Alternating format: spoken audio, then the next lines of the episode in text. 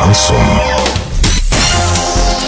В студии с новостями Дарья Дмитриева. Здравствуйте. Спонсор выпуска «Строительный бум». Низкие цены всегда. Картина дня за 30 секунд. Саратовские авиалинии возобновили эксплуатацию Ан-148. Хоккейный клуб «Южный Урал» из Орска обыграл «Металлург» из Новокузнецка. Подробнее обо всем. Подробнее обо всем. С 16 февраля саратовские авиалинии возобновили эксплуатацию Ан-148. Теперь в состав экипажа входит пилот-инструктор. Об этом сообщается на официальном сайте авиакомпании.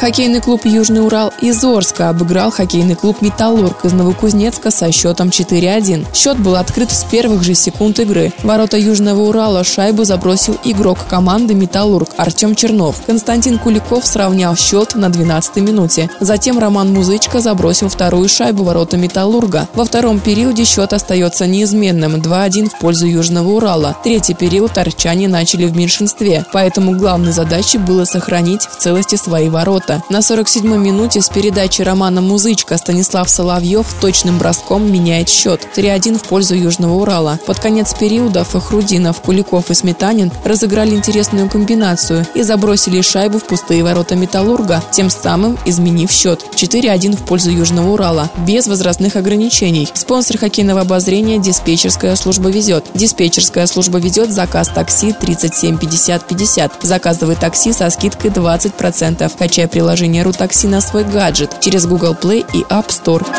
Доллар на выходные и понедельник 56.36, евро 70.65. Сообщайте нам важные новости по телефону Ворске 30 30 56. Подробности, фото и видео отчета на сайте урал56.ру. Напомню, спонсор выпуска «Строительный бум». Дарья Дмитриева, радио «Шансон Ворске».